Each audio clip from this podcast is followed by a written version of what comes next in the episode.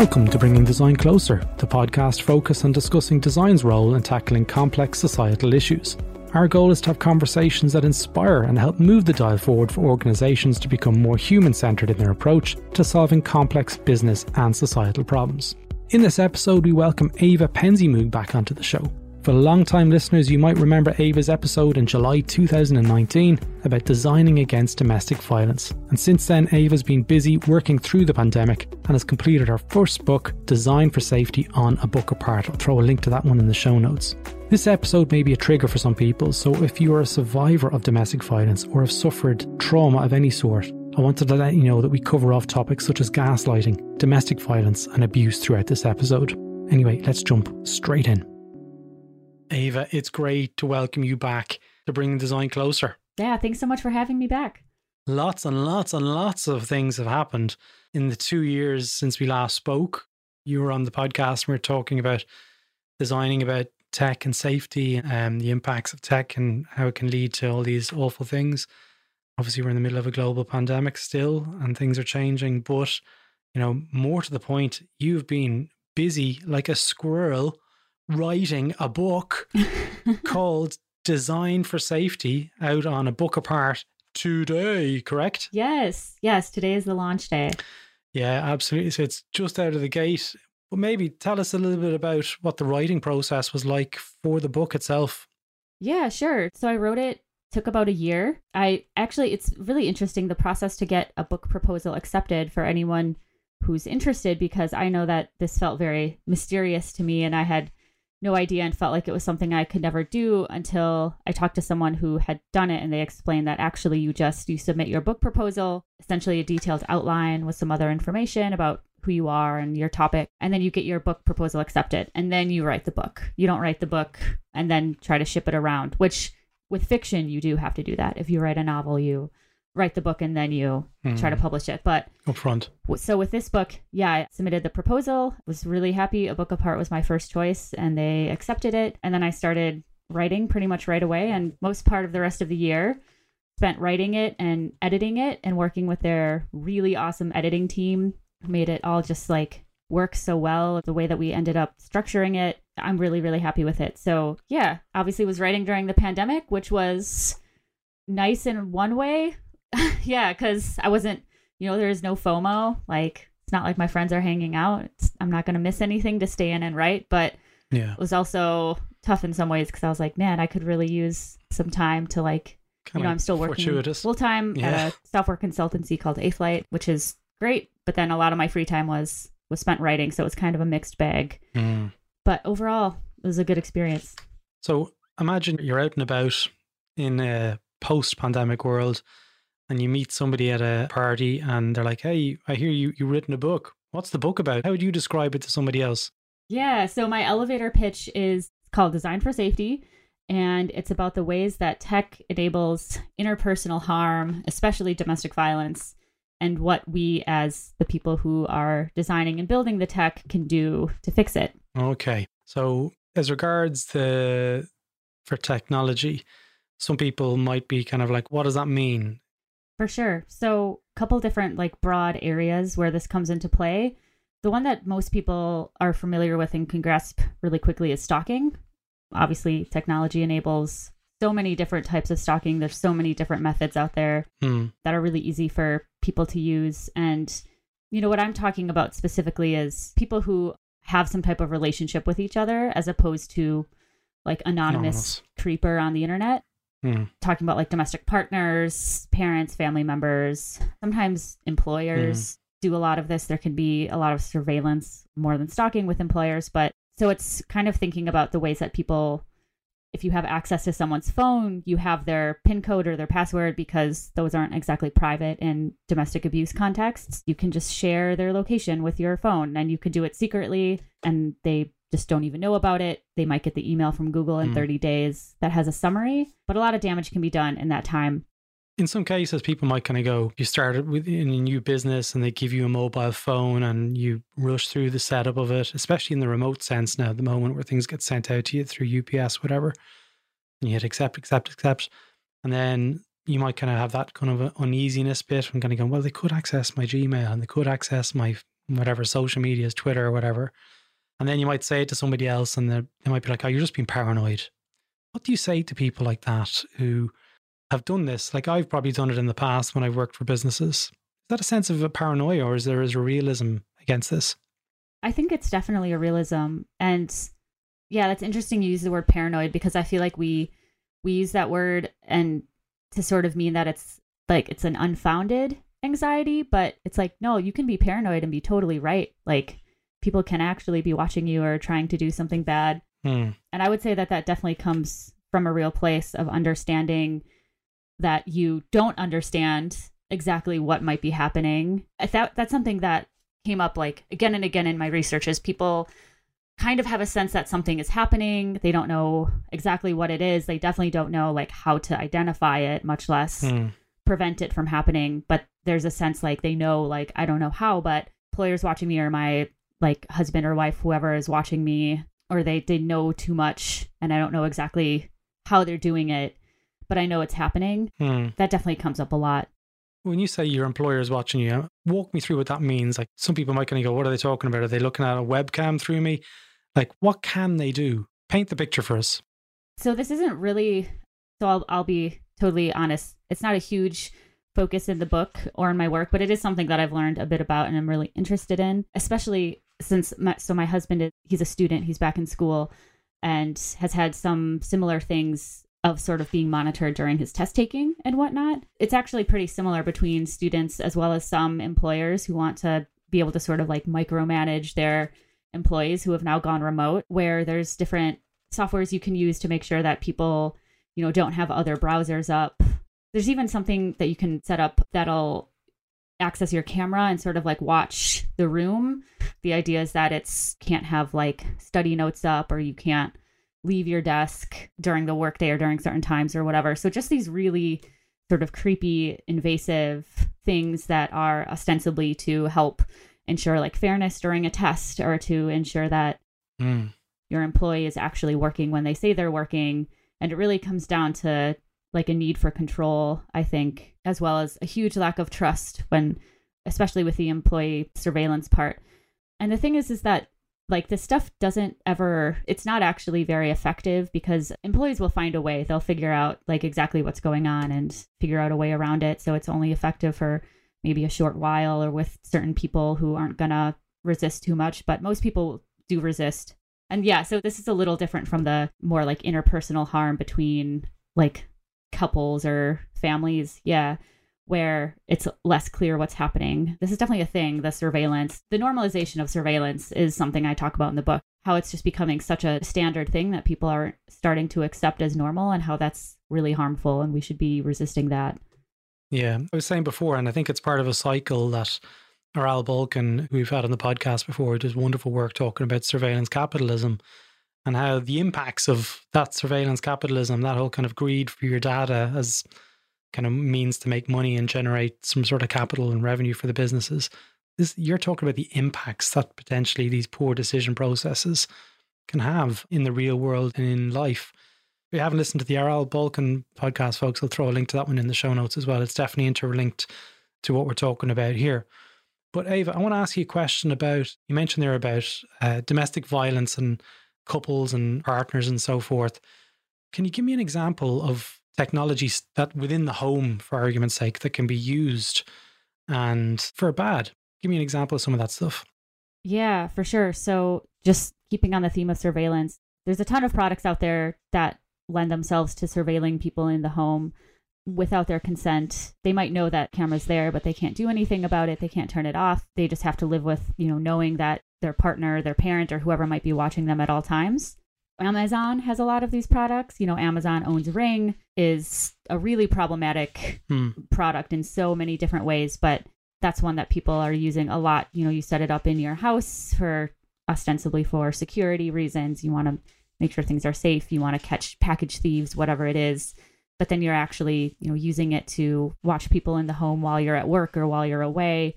Something I heard a lot is people listening in on phone conversations. So, or even therapy sessions. So, you know, you think you're talking to your hmm best friend or your sister, whoever support you have while you're going through this dangerous experience of domestic violence.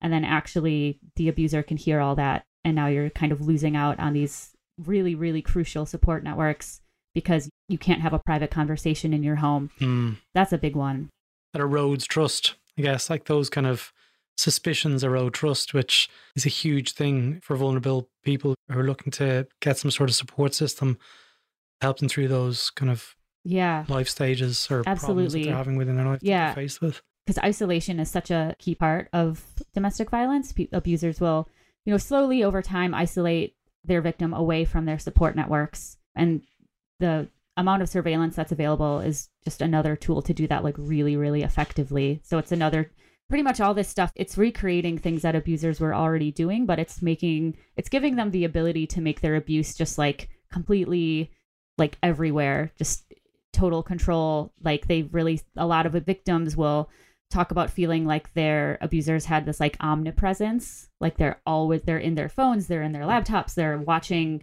as they cook dinner through a camera like they're literally always there and always watching or reading what they're writing and that's obviously psychologically really tense and has some really awful impacts It kind of strikes me that when you're talking about this thing, when I was growing up, when we used to watch horror movies, and when a stranger calls as one, like, you know, that whole kind of that eeriness of when someone rings the doorbell and they're- they're not there.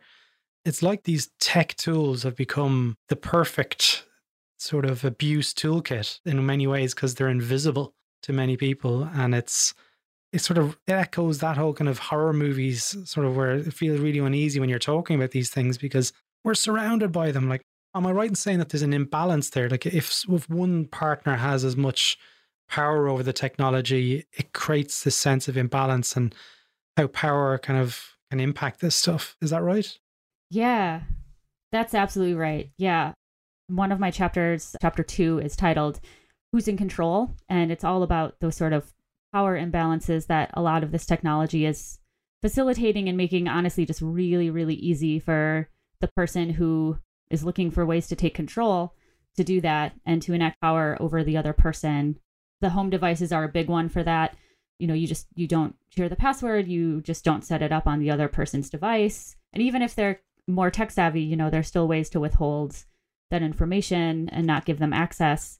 But a lot of times people aren't tech savvy and something, you know, going back to the original thing about that you had asked about like paranoia or like there's so many different ways to sort of shift blame onto the survivor, like such as minimizing their fears, like, oh, you're just being paranoid. But another one is by Yeah. saying like well they just need to understand how these products work they need to be you know informed users and i feel like that it's demanding such a high level of tech literacy that i think those of us who work in tech take for granted that we can usually figure something out if we don't know exactly you know we're used to doing research like googling how to troubleshoot different things and that's not a skill that you know most people have and demanding like a really high level of tech literacy from victims is like i think a really problematic thing that people claim as a solution that is actually not in any way a solution to this problem.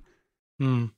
So in many ways, that imbalance automatically makes one person potentially vulnerable to abuse. You may not even know that, that this thing is happening, which I don't mean to sound like I'm trying to be alarmist, but the risk is always there. It's something that can persist. Yeah. No, be an alarmist. This Yeah. stuff is alarming and it's really common. So I don't know statistics for Ireland off the top of my head, but in the US it's one in 3 women, one in 4 men who are subjected to domestic violence at some point Hmm. in their lives. Like this is really really common and the stuff happening in tech is really scary and there's I talk about this in the book in the surveillance vein. There's stalkerware, which is a little different because it's not, you know, like Ring products have this sort of legitimate use case that it's for your home security, whatnot. They're not selling it specifically for people hmm. to use to monitor each other in these creepy ways. It has a legitimate use case where stalkerware, also known as spyware or spouserware, is software that you can set up completely secretly on someone's device. And it'll, you know, monitor all of their communications. You can look at their call history, like basically everything. And there's nothing in the UI that alerts the person that this has been installed on their phone. It's not in their apps. Like you need really sophisticated technology and like a security professional basically to identify it. And that has been linked to multiple domestic violence homicides.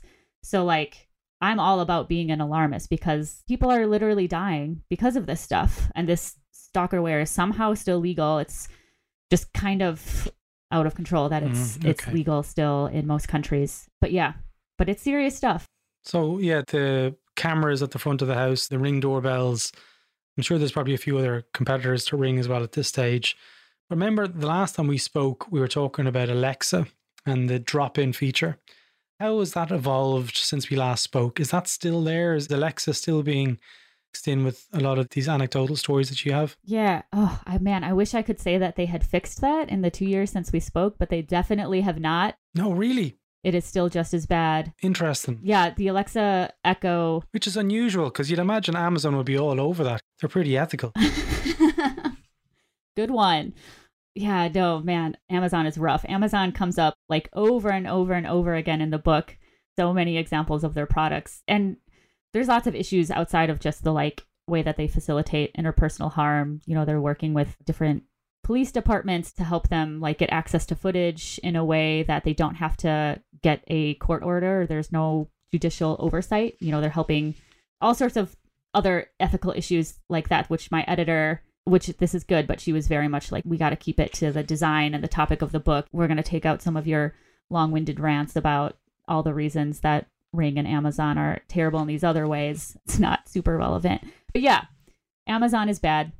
They are still, the Alexa issue is still very much present, except now there's also cameras involved. I think last time we talked, it was mostly just microphones and you could listen in on someone's audio if they were like on the phone but now most lots of these devices have been updated to have cameras one of the more recent things is they updated one of their devices to that previously had a camera now the camera can actually like follow you around like it kind of watches where you are and will like swivel to always display the screen and to always be watching you which i think the use case is for something like you're moving around your kitchen and you have a recipe displayed on the screen and you want to be able to see it from wherever you are. But really, this is just another really cool tool for an abuser to be able to follow your movement. And now maybe there was a corner in your kitchen where it, that was out of spot, out of sight of the camera where you could like send a private text message and now actually the camera's going to follow you around and you just have that much less privacy. So things have gotten things have definitely gotten worse in terms of the Alexa since we last talked. Yeah. How can there's there's two things. So just generally people out there who are surrounded by technology, which is probably a lot of people who are listening to this podcast of technology as part of their lives. How can they become more self-sufficient and self-aware to protect themselves both now and in the future? That's a good question, but I also I do want to before I answer just remind people that it's not their job to understand every piece of tech in their lives Yeah. like the way that a designer developer of that tech would that's so much responsibility to Hmm. put on the user so but my answer which maybe some people won't Hmm. like this is to just not have these products in the first place and to not use like just because most of your friends have like shared their locations with their spouses even if it's a mutual thing Mm-hmm. like if you don't want to do that or there's not a reason like don't do that my husband is a big cyclist and chicago is not a very safe biking city so like he has some tool that tracks his rides that he uses for yeah Yeah. yeah, for like his metrics and whatnot but it does have a location sharing feature. So i can see his location like only when he is on his bike rides. And then you know the ride ends and then he turns the little computer that's on his bike off and then that's it. I don't see his location other than that but i hopefully will know if he's been like hit by a car and is stranded somewhere. But other than that you know we don't track each other's location. so i feel like kind of resisting those things as much as possible resisting internet of things devices unless it makes sense for you i feel like sorry this is becoming a very long answer but like a lot of these devices or these products like they do make sense for people in specific situations and they can be really useful and really awesome but i think Hmm. part of the issue is that you know obviously the companies they want to sell these devices as much as possible and they want to make it feel just like a standard thing like everyone has cameras in their houses like everyone has echoes and dots and different sort of smart home assistants that are helping them out but i guess i try to resist the normalization of that and really think critically about like okay do like is this product actually going to help me is it actually going to improve my life or is it just that Hmm. it feels like it's a normal thing to have and i have a, a lot of my friends have it so i should probably have it too and trying not to let the these big tech companies determine what's actually going to be useful in your life. There's a lot of studies that have found that, or maybe not formal studies, a lot of anecdata about the impact of home cameras just actually making people really anxious, Mm. alerting them to lots of like ultimately petty, not super harmful crime in their area, but then just feeling like they're living in a neighborhood that's just like constantly under siege by criminals and all these things that aren't really true. But once you expose all that to people, it starts to change the way that they think about their Hmm. neighbors and their homes. So, anyway, so I guess my advice is to like kind of resist that and just think really critically like, do I actually need this? And is it actually going to improve my life? Or is this just something that society is trying to tell me is normal because Amazon wants to sell more gadgets? Yeah. I mean, there's a lot to be said, especially at the moment amongst the pandemic. We're a, living in a heightened sense of fear anyway. We're fighting a, a big virus that's invisible and it's out there at the moment. So it does make it a lot easier for these businesses to sell stuff like this, where it kind of like sells a better life that's easier and it's an easy sell. We're, we're kind of like fish in a barrel. It's funny that you say that to me about painting the picture about the bad neighborhood. It was only last night, my wife, who's still on Facebook, um, I'm still working on her, folks, and she saw a message on one of the local Facebook boards that there was a man going around opening car doors, trying to find a weak a weakness. Some some car doors were open, and I went to bed and I was like, "Why did you tell me that? Why did you tell me that?" I'm like, you know, like now I'm about to go to sleep, and I'm going to have one ear open all night, waiting for a car door to open, and so it's true that these sometimes that information, as helpful as it seems, and the intent behind posting that message was probably very, you know, sincere. Does it really serve us a purpose? That like everyone who reads that in the neighborhood is suddenly suspicious of each other. So it is good to question these things. Like, you know, a few other things that I want to talk to you about. What does the big picture look like? So Aral spoke about the surveillance capitalism and how it's going to unless we just say no to these things and stop buying them and bringing them into our homes, the world is going to look like a very complicated place in the next number of years. What does the big picture look like? And also, second part of that question is what can we as designers do if you're working in these organizations and a feature of a product comes along that you kind of go, I guess that could be used for harm. What should they do for that? How could they handle those conversations? And is it the designer's role really to tackle those conversations? Yeah. So, Yeah. okay. So, the first part of your question, what does the big picture look like? I mean, it's pretty bleak, it's pretty alarming. I think a lot of these issues are sort of new, or at least, you know, in the grand scheme of things within the Mm. last decade or so, which is ultimately pretty new in terms of the technology facilitated domestic violence and other forms of interpersonal harm. I am hopeful that we can still get a handle on it and, like, sort of hopefully shift the way that we think about this before it becomes just a normal thing to like not even think about this stuff. And hopefully that's the goal of the book is to help people understand that this is happening. You know most people don't even realize like that's the number one thing that i would get after my conference talk is like i just had no idea literally no idea that this is happening. And now i know. But it is bad and if we don't get a handle on it it's just going to become something that users are just going to have so many more tools it's going to be rough but i think there are, you know, the hopeful thing is that there are a lot of things we can do about it. And I do have an entire chapter about integrating safety into your practice. Hmm. And it is the role of the designers, as well as developers, project managers, pretty much anyone who influences how a piece of tech is made, I think is responsible for this stuff. It's not just designers, although designers are sort of the obvious Mm. people to go be able to go through the process to identify harms and i think it starts before someone is thinking like oh this feature could be used for harm because a lot of times no one's thinking about that and Hmm. you need to kind of go through a little more rigorous process to identify the different harms and i've done this a, a bunch of times and there's always things that i Hmm. see right away that i'm like oh well this is definitely going to be a surveillance issue or this is going to be someone's going to be able to use this information in a bad way and then you go through the process and there's a dozen more things come up that i would never have thought about and i'm living in this whole sad world for years now so Mm. there's always things that basically going through like a sort of very structured brainstorming can identify but i do have a whole chapter about this and like specifically how how to sort of inject Yeah. this into your design process how to do it in a way that's not going to eat up a ton of time because i know a lot of times you know stakeholders will say like ah no we don't have to worry about that or like how much is that going to cost me so kind of dealing with those types of areas of pushback as well is something I cover. But yeah, Yeah. there's a whole process in the book. Absolutely. Because like something like this, there isn't a, a rectangle in the lean canvas, you know what I mean, for stuff like this.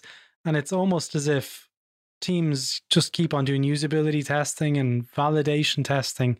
They miss all this stuff. This stuff is like behind the curtain. It's when you involve real users who are using the product and get that sort of real sense of feedback.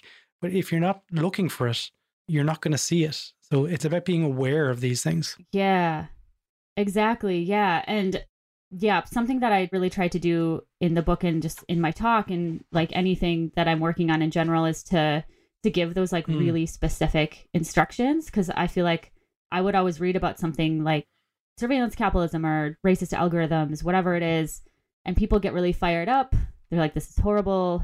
Yeah. I want to do something about it, but then there's no sort of clear takeaway. And I don't want to just tell people like, oh, you need to think about this because what is that to like a busy designer? Like, do you think about it in the research process? Like when you're wireframing, like when Mm. do you do that and what does that actually look like? So I do have like a very specific process of Yeah. like take time during the research phase to do research, like try to find, you know, similar products that have had issues that could inform issues that your product might Mm. have, and then do a brainstorm for completely novel abuse cases that Yeah. have not there's no you know news or articles or studies on this but that could be facilitated by Mm. your product. You know start by thinking about how would you make a black mirror episode about this. Those are actually really fun discussions. People usually get really wild and then you kind of have to rein it back in and be like okay so let's talk more about like now that we've got this starting point what are some more realistic issues? And then people are usually able to start to think about more realistic problems yeah so like having that process early on and then i sort of have different steps throughout the different parts of the design process that you know teams can use as are relevant it probably won't Mm. be that every team needs to go through every step every time but there are different very specific things that teams can sort of inject into their existing process There's so much stuff that you can actually do to improve your process, folks. And I'm excited to get this book. It's just out today. So that's it sounds like there's going to be some really good stuff in there. Eva, if people want to reach out to you and continue the conversation with yourself, what's the best way for people to do that? Yeah. So people can honestly just use my work email. So I, I should mention that. So the place I work, Eighth Light Software Consultancy, but we're starting up a sort of, I guess, like mini line of business within the design team for specifically, you know, working on safety issues. So helping helping people identify like yeah, which parts of the process make sense, how to implement it, doing like retrofitting safety work to identify places where their existing product is potentially causing harm and sort of fixing it after the fact. So yeah, so people eva at eighthlight.com, my work email. I also have Twitter, ePenzeymoog. DMs are always open. Yeah, absolutely. You're on LinkedIn as well, aren't you? Ah, great. Absolutely. I'll throw a link to that as well. So, Eva, thanks so much for your time. Yeah. Thank you so much for having me. This was a very fun discussion. So there you have it. That's all for this episode of Bringing Design Closer. If you like this episode, feel free to visit thisishcd.com where you can access our back catalogue of over 100 episodes with episodes related to service design, product management, design research, and much, much more. If you're interested in design and innovation training, feel free to check out our business, thisisdoing.com, where you can join online classrooms and learn from the world's best design and innovation leaders. Join the This Is HCD newsletter where you'll receive updates from the network. And also, if you're interested, apply to join the Slack community on thisishcd.com. Stay safe, and until next time, take care.